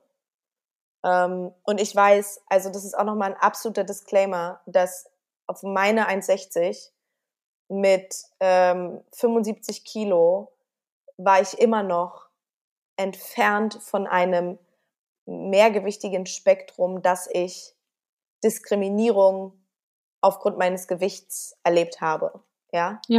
Also ähm, ich war sicherlich mit 75 Kilo auf so einen kleinen Körper kann man sicherlich von mehrgewichtig sprechen, aber immer noch, weil ich gerade, weil ich halt auch so klein bin, habe ich noch nie Probleme gehabt, irgendwo einkaufen zu gehen oder wurde vom Arzt nicht ernst genommen oder, oder, oder. Also es ist ein absoluter, absoluter Disclaimer und ich bin trotzdem natürlich, weil ich weiß, wie es mein Leben und meine mentale Gesundheit äh, jeden Tag beeinflusst oder sogar maßgeblich leitet, bin ich natürlich jetzt hier als Vertreterin ähm, einer betroffenen Gruppe von Menschen mit Essstörungen, auch wenn ich weiß, dass das in keinem Verhältnis steht und immer noch quasi die privilegierteste ähm, Sparte der, ähm, der Mehrgewichtigkeit und der Essstörung ist, slash war, in der ich mich befand, ja. Ähm, aber das ist so bei allem, was ich gerade erzählt habe, wie, wie geht man mit sowas um? Und ich habe den dann angeguckt und meinte, steht irgendwo auf meiner Stirn, dass ich gerne möchte, dass fremde Männer meinen Körper beurteilen? Und er meinte so, ähm, was? Was? Hä? Und er meinte hier, steht hier irgendwo, bitte sage was zu meinem Körper. Ich glaube nicht, oder? Dann halt doch einfach deine Klappe. Und dann bin ich nach hinten gegangen und habe mich hingesetzt. Ja. Und er kam dann nochmal und wollte sich entschuldigen und wollte mit mir reden. Und ich meinte wirklich, bitte geh aus dem Raum. Ich möchte nicht mit dir sprechen. So. Und ähm, das Schöne ist, dass er mich sehr oft mit äh, absolut sexistischen Kommentaren äh, gebläst hat. Ja, jedes Mal, wenn ich an diesem Laden vorbeigelaufen bin, der unter meiner Wohnung war. Ähm, also ich habe den sehr oft getroffen, auch beim Einkaufen und so, diesen Mann. Und jedes Mal hatte er einen, einen absolut daneben seinen sexistischen Spruch auf den Lippen. Ähm, und das hat dann halt aufgehört. Das hat glücklicherweise aufgehört. Nur schade, mit den sexistischen Hola Chica Sprüchen konnte ich besser umgehen, als mit diesem einen Spruch, der mich dann wirklich auf so vielen Ebenen ähm, ja komplett zurückgeworfen hat. Ja. Also da war ich so, da war ich selber auch sehr, sehr schockiert, dass das so eine Macht auf mich hatte, dieser eine Spruch. Ja, krass. Und was, ähm, also hat, hat das dich dann wirklich beeinflusst? Oder ja. konntest du dagegen an? Nein, absolut, absolut. Völlig triggernd. Ich habe, ähm, ich glaube, zwei Wochen danach habe ich äh, da, die, die Nachwirkungen gespürt, habe komplett wieder Panik geschoben, was mein Essen angeht, ähm, habe mich krankhaft jeden Morgen auf die Waage gestellt. Da hatte ich noch eine Waage, die ist quasi jetzt zum Umzug nach Hamburg, ist die nicht mehr mit umgezogen. Ähm, genau, da hatte ich noch eine Waage in Berlin. Hab dann auch gemerkt, dass ich quasi zwischen Corona März, also März, Anfang Corona und was weiß ich, Mai oder wann die ähm, die Studios wieder aufmachen konnten, die Nagelstudios und so, mhm. dass ich, glaube ich, zwei Kilo mehr auf der Waage hatte. Also wir reden hier, es ist einfach ein Witz. Es ist einfach ein Witz. Das ist, das ist zwei Kilo. Das würde, weiß, weiß ich, wahrscheinlich 95 Prozent der Menschheit nicht mal auffallen. Ich würde sagen, so. das sieht niemand. Das, also, also wenn überhaupt, siehst du selbst. Ja. Und, und wer weiß, ob ich ein doofes Outfit anhatte an dem Tag, was mein Körper hat unvorteilhaft aussehen lassen, weil sonst bin ich natürlich in der Regel etwas gestylter zum Nagelstudio gelaufen, auch wenn mhm. das unter meiner Wohnung war, in dem Friseursalon. Aber ich habe wahrscheinlich wenigstens eine Jeans angezogen und Turnschuhe. Und being in the Corona-Lockdown Blues bin ich da wahrscheinlich mit Jogginghose, Pulli und mein Haftbefehl ähm, Merchandise Brudiletten reingelatscht. So, ne? Und wahrscheinlich war der einfach nur ähm, äh, enttäuscht, dass seine süße Nachbarin, die er irgendwann mal heiratet, wie er mich immer genannt hat, von oben in Joggingklamotten und äh, fettigen Haaren zum Nageltermin kommt und nicht irgendwie ein bisschen zurechtgemacht wie sonst. Und also zwei Kilo, so was zum Teufel, weltweite Pandemie und ich habe zwei Kilo zugenommen. Shut the fuck up, was willst du von mir, ne? Und es hat, ja. es war so, so schlimm für mich. Und ich konnte dann noch nicht sagen, oh, oh mein Gott, es sind nur zwei Kilo, was soll das denn? Also, äh, ne? sondern ich war so, oh mein Gott, oh mein Gott, es darf nicht mehr werden, es darf nicht mehr werden, es muss weniger werden, es muss weniger werden, du musst dich wieder runter, du musst wieder runter, du musst wieder runter. Das sind die Prozesse, die dann einsetzen. Und wenn man sich eine Essstörung mal anguckt, dann ergibt das auch ganz viel Sinn. Aber ja, ich. Und das Krasse ist ja, dass du weißt, dass du diese Essstörung hast und du wusstest es eigentlich auch besser, dass es nur zwei Kilo sind. Und trotzdem hatte das so viel Macht über dich. Natürlich. Deep down also, weiß ich, ich, das ist ja das, das ist, glaube ich, bei ganz vielen äh, Frauen slash Personen mit Essstörungen so. Deep down wissen die alles. Die wissen, ja. dass sie sich kaputt machen. Die wissen, was sie für toxische Mechanismen und Strukturen zulassen, ähm, dass es ihnen besser gehen würde, wenn sie sich selber lieben. Dass sie wissen, die Zahl auf der Waage hat nichts zu tun mit mir, mit meinem Selbstwert. Dass sie wissen, die Zahl auf der Waage hat nichts mit meiner Liebe zu tun, mit meinem, mit meiner Partnerschaft, mit, mit meinem, mit meinem Talent, ähm, hat nichts darüber zu sagen, wie glücklich ich werde oder bin oder oder oder. Das wissen die ja alle. Wir wissen das deep down. Wir sind ja nicht dumm. Menschen sind ja in der Regel nicht dumm. Aber psychische Erkrankungen sorgen dafür, dass rationales, logisches Denken einfach ausgeknipst wird. Punkt ja. aus Ende. Du funktionierst nicht mehr. Du funktionierst einfach nicht mehr. Und das ist halt bei den Menschen, die nicht von mentalen äh, Krankheiten äh, heimgesucht oder belastet sind, ist ja das, was die nicht verstehen. Wie soll ich jemandem erklären, also bevor ich meine, bevor ich meine erste depressive Episode selber hatte, konnte ich nicht verstehen, wie mir eine Freundin aus dem Freundeskreis versucht hat zu erklären, dass sie morgens nicht aufstehen kann und dass sie manchmal überlegt, ins Bett zu pinkeln, anstatt auf Toilette zu gehen. Konnte ja. ich nicht nachvollziehen. Was zum Teufel? Warum sollte man eher in sein Bett pinkeln, als auf die Toilette zu gehen? Aber in dem Moment, wo du da selber bist, ist alles anders. Die Welt sieht anders aus. Du machst die Augen auf und die Welt sieht anders aus. Und das ist bei der Essstörung genauso wie bei einer Depression. Punkt. Ja. Ja, also es ist einfach nicht rational. Es mm -mm. ist, ähm, mm es ist halt absurd, dass, dass man es eigentlich besser weiß und trotzdem anders handelt. Oder das, ja, also das kann man ja auf ganz vieles ähm, projizieren, ähm, dass, ja, dass, dass man, wenn man etwas besser weiß, ähm, oder auch weiß, okay, das würde mir jetzt gut tun, dass man es halt trotzdem nicht macht, weil man nicht kann, weil man die Kraft nicht hat ähm, oder sonst anderweitig irgendwie ja. fehlgeleitet ist. In Anführungsstrichen, die man nicht sehen kann. Und deswegen fällt mir das auch unterm Strich so schwer, darüber zu sprechen, auch also so, so detailliert, wie ich jetzt mit dir hier spreche, habe ich selten mit meiner Therapeutin gesprochen und schon gar nicht mit meinen Freundinnen oder mit meiner Familie. Mit fremden Menschen, wie jetzt zum Beispiel dir, also ist ja, ja fremd, wir haben ja schon noch ein bisschen E-Mails geschrieben und ja, gut, aber, ja, aber ne, du bist keine meiner engeren Vertrauenspersonen in meinem Leben oder eine Freundin von mir. Und genauso wenig ist das meine Therapeutin.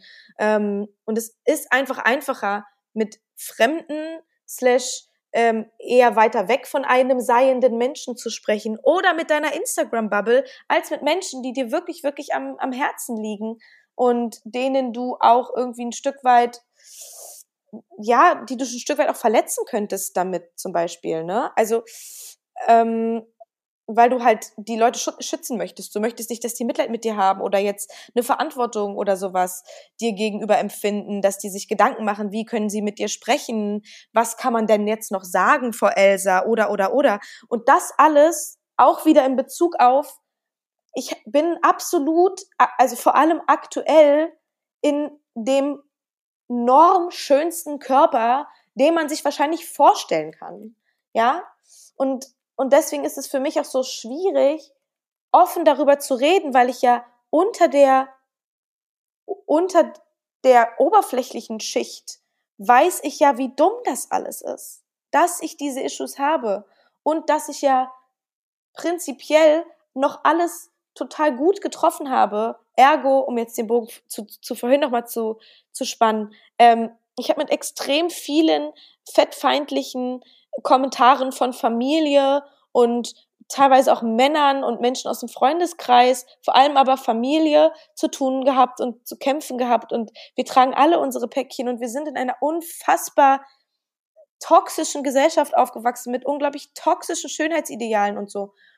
Aber trotzdem weiß ich, dass ähm, ich gerade jetzt mit dem Gewicht, wo ich bin, halt in, in, kein, in kein wirkliches problematisches Raster passe und, und dass du dann aber auch immer wieder konfrontiert wirst mit, du siehst aber überhaupt nicht aus, als hättest du eine Essstörung, weil du hast ja Speck auf den Hüften, du bist doch total normal, du siehst doch total normal aus. Wenn man eine Essstörung hat, dann ist man doch entweder ganz doll dick oder ganz doll dünn. So, nein, nein. Und, und ich habe aber trotzdem ein Problem, diesen Raum in dieser Diskussion anzunehmen und, und zu embracen. Dabei wie gesagt, der beherrscht mein fucking Leben. Aber trotzdem weiß ich, wie unfassbar privilegiert ich bin. Also es ist, ähm, ja, ja also es ist sehr gegensätzlich und schwierig. Das ist halt genauso dumm. Also diese, ja, äh, aber du siehst doch total normal aus. Ähm, du kannst ja gar keine Essstörung haben. Das ist ja, das ist ja im, im, in der gleichen äh, Ebene wie, na, äh, du bist doch gerade ganz fröhlich, du kannst ja gar keine Depression haben. Das ist einfach dumm. Ja, und auch im absoluten äh, Bullshit-Bingo in einer Reihe mit, du siehst so toll aus, hast du abgenommen. Ja. Also. Oder ähm, hey, du hast da ein paar Kilo äh, mehr, mehr drauf, aber du siehst trotzdem noch gut aus. Ja. Oh Gott, das habe ich tatsächlich auch häufiger mal gehört. Ja, den habe ich auch oft gehört früher. Ja, ja. unfassbar. Ja. Ja was einem ja trotz, was einem ja dann trotzdem irgendwie suggeriert, ähm, du wärst halt vielleicht noch schöner, wenn du dünner wärst. Ja, natürlich. Natürlich. Die ganze Welt suggeriert dir ja, du bist schön und du wirst glücklich sein, wenn du dünn bist. Ja. Das ist der absolute, der absolut größte Schwachsinn, ähm, ja, den diese toxische Schönheitsgesellschaft jemals hervorgebracht hat. Und auch dieses, ich weiß nicht, ob du das letztens mitbekommen hattest, bei, oh nein, jetzt habe ich den Namen vergessen, wie peinlich. Wie heißt sie denn? Melody? Michelberger. Genau. Ähm, Melody Michelberger, dieser Post mit, dass sie sich eine äh, mehrgewichtige Disney-Prinzessin gewünscht hätte. Woraufhin ja Instagram diese Frau mit schrecklich fettphobic Kommentaren ja. zerrissen hat. So, ne?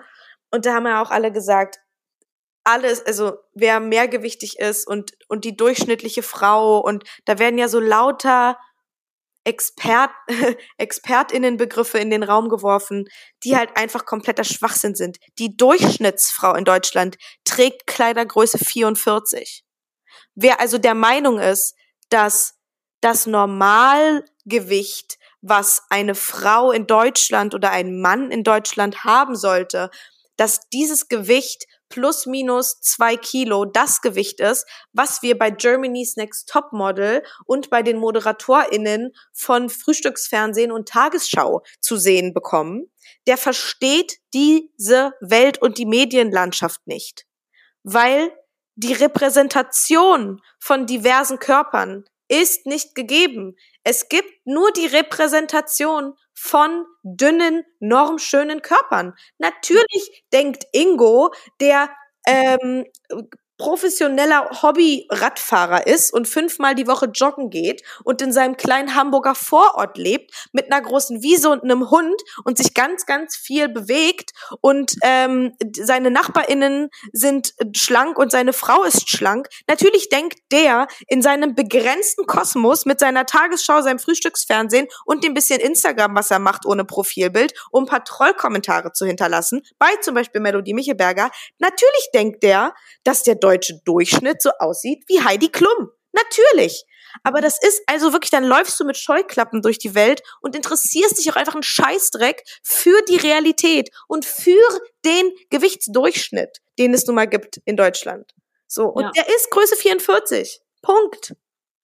Deswegen, ich finde es ganz, ganz, ganz doll fantastisch, dass es immer mehr Frauen gibt, ähm, also vornehmlich äh, weiblich gelesene Personen, mhm. ähm, die sich dafür jetzt stark machen und ähm, also, dass man die Sehgewohnheiten ändert, äh, wie man so schön sagt, ähm, weil die Sehgewohnheiten sind einfach ähm, das, was man aus den Medien kennt.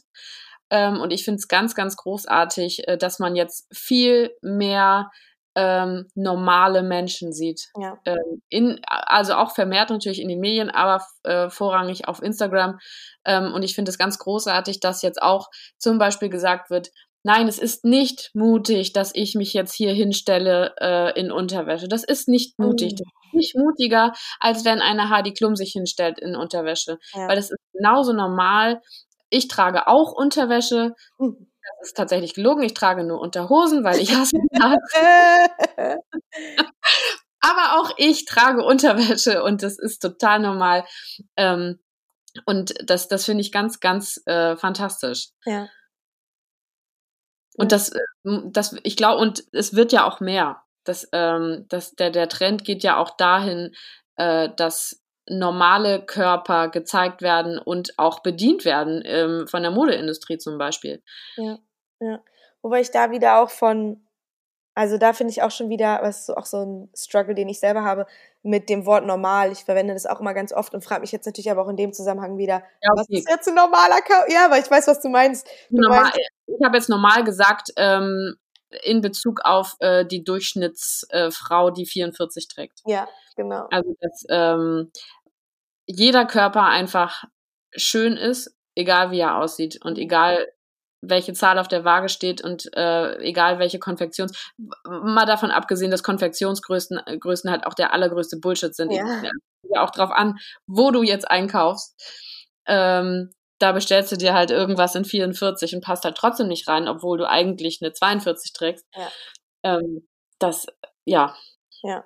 Und keine Ahnung, also äh, weiß ich nicht, so um das hier mal so zum, zum Abschluss zu bringen, wäre, glaube ich, so ein, was ich für mich gelernt habe, ist, dass es mir absolut subjektiv gesehen jetzt mit 75 Kilo ging es mir auf so vielen Ebenen so viel besser als mit 58 Kilo. Mhm. Ähm, ich war gesund, ich hatte Lebensfreude, ich konnte weinen, ich hatte ein soziales Leben, ich hatte weniger Angstzustände und Panikattacken, beziehungsweise gar nicht. Äh, geschweige denn irgendwelche depressiven Episoden, die mich drei Monate an mein Bett fesseln. Ähm, das war, das kam alles erst seit ich der Meinung war, ich müsste Gewicht verlieren und mir eine Welt gemalt habe, der ich nachgeeifert habe, ohne zu wissen, ob es die jemals geben wird oder oder oder. Aber ich bin einem Ziel und einer Welt nachgeeifert, von der ich mir sicher war, das wird alles so eintreten, weil das ist ja das, was ich sehe. Und so eine aktivistische, moderne Frau zu sein, eine Künstlerin zu sein, eine junge Frau in unserer heutigen Gesellschaft zu sein und auf so eine Scheiße reingefallen zu sein, ähm, das frisst mich jeden Tag von innen auf. Ja, das glaube ich. Und es sind, das ist ja was, was mich einfach dann auch immer so wütend macht. Das sind ja von außen ähm, gemachte Probleme. Also das sind ja einfach diese gesellschaftlichen Normen, ähm, Schönheitsideale, äh, denen man nacheifern möchte, was einem, wovon, von dem man ja natürlich selber weiß, das ist Quatsch. Ähm, aber es ist nun mal einfach, da kommt es ja her. Ja. Ja. Katastrophe. It is the Katastrophe. We cannot say it different. It is the Katastrophe.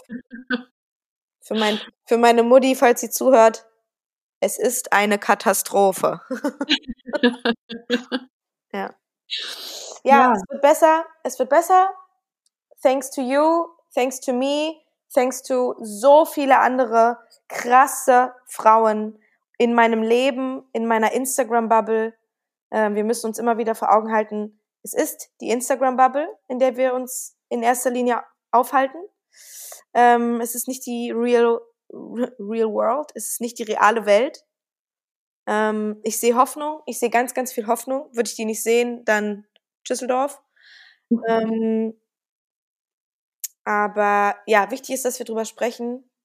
Ja. Wichtig ist, dass es wirklich auch diese Menschen aus unserer Instagram-Bubble rausschaffen in den Fernseher, zu den öffentlich-rechtlichen, auch irgendwann zu RTL, weil das ist leider der meistgesehenste Fernsehsender Deutschlands, muss man ja auch mal leider sagen. Ja. Ähm, und keine Ahnung, es liegt halt an, an unserer Generation und an jungen KünstlerInnen und Medienschaffenden, weil diese Medienbranche ist so unfassbar, unfassbar machtvoll. Wie? Nee, wie ist das Wort? Macht, machtvoll? Machtvoll, doch, klingt, ja, klingt, klingt gut. Mächtig, ja. mächtig. Das ist das Wort, was ich gesucht ja. habe. Diese Medienbranche ist so unfassbar mächtig. Ähm, und deswegen, ja, beginnt unsere Arbeit eigentlich erst jetzt so richtig, ne? Weil ja. in unserer Bubble wird die seit Jahren gemacht und wird jetzt auch endlich gehört, aber da kann es halt nicht aufhören. Das ist so wahr.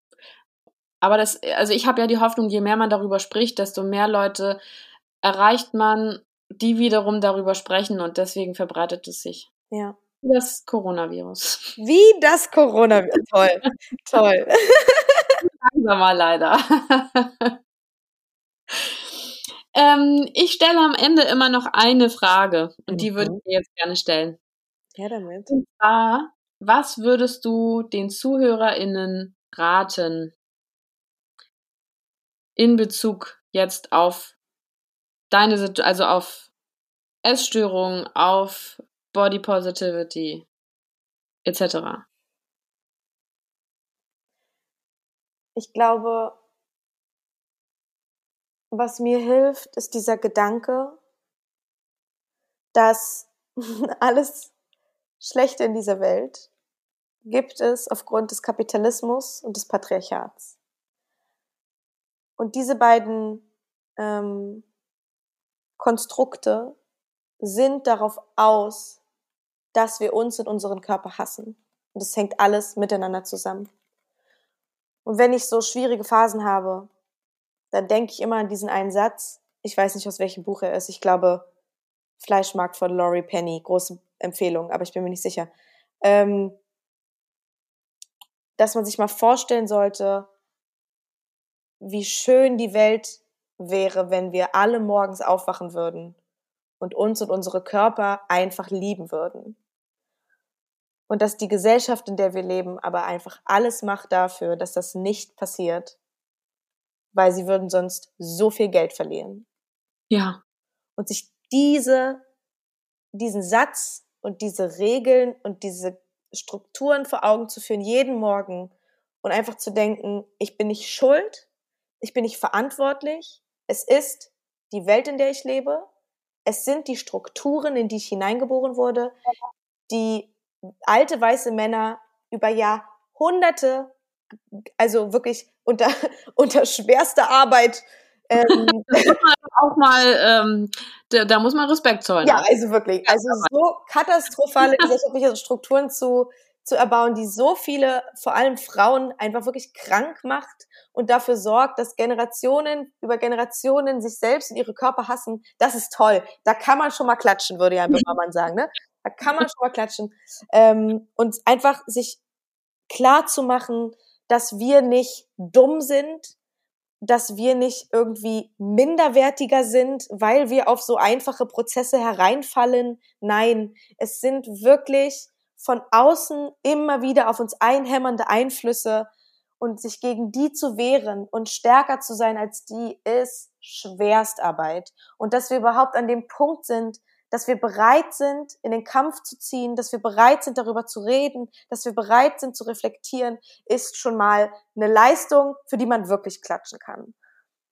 Ja, ich glaube, das hilft mir morgens manchmal. Ja. Oh Gott, was ein cringiger Abgang, Alter. Ciao. Mic drop. Ist so. Ist so. Ja. Ja, toll. Vielen, vielen Dank. Vielen lieben Dank äh, an dich. Schön, dass du mich gefunden hast. Das war, ähm, das war jetzt auch sehr äh, aufwühlend und emotional, aber super wichtig. Und ähm, ja, danke, dass du ähm, dich traust, das, das zu machen und diese Unterhaltungen zu führen. Und schön, dass du mich gefunden hast. Ja, ich freue mich auch wirklich sehr. Ich freue mich wahnsinnig, dass das geklappt hat und dass wir uns unterhalten konnten. Und ich feiere das einfach wahnsinnig, wenn, also ich, man, man sieht ja hier bei der Aufnahme diese Ausschläge ähm, von, von, den, von den Tonaufnahmen. Und immer wenn dir was wahnsinnig wichtig ist und wenn, wenn du sehr emotional wurdest, dann gehen die Ausschläge aber bis an den Rand. Das fand ich, fand ich großartig. Vielleicht das, vielleicht ist es aber auch nur mein Pannelachen. Ich habe einfach ein sehr, sehr lautes, unkontrolliertes Lachen. So schön. Vielen Dank. Dann, ich ähm, wünsche dir, äh, dass du Emotionen hast und dass du weinen kannst wieder. Danke. Ich schreibe dir eine SMS, wenn ich es geschafft habe. Ja, bitte. Bitte, bitte, sehr, sehr gerne. Ich hoffe, dir hat die Folge gefallen und du konntest bestenfalls etwas daraus mitnehmen. Wenn du Fragen oder Anregungen hast oder vielleicht sogar selbst Gast in meinem Podcast sein möchtest, melde dich gern bei mir. Meine Kontaktdaten findest du auf meiner Website chaosheadbitch.com oder du schreibst mir bei Instagram über chaosheadbitch. Bis zum nächsten Mal.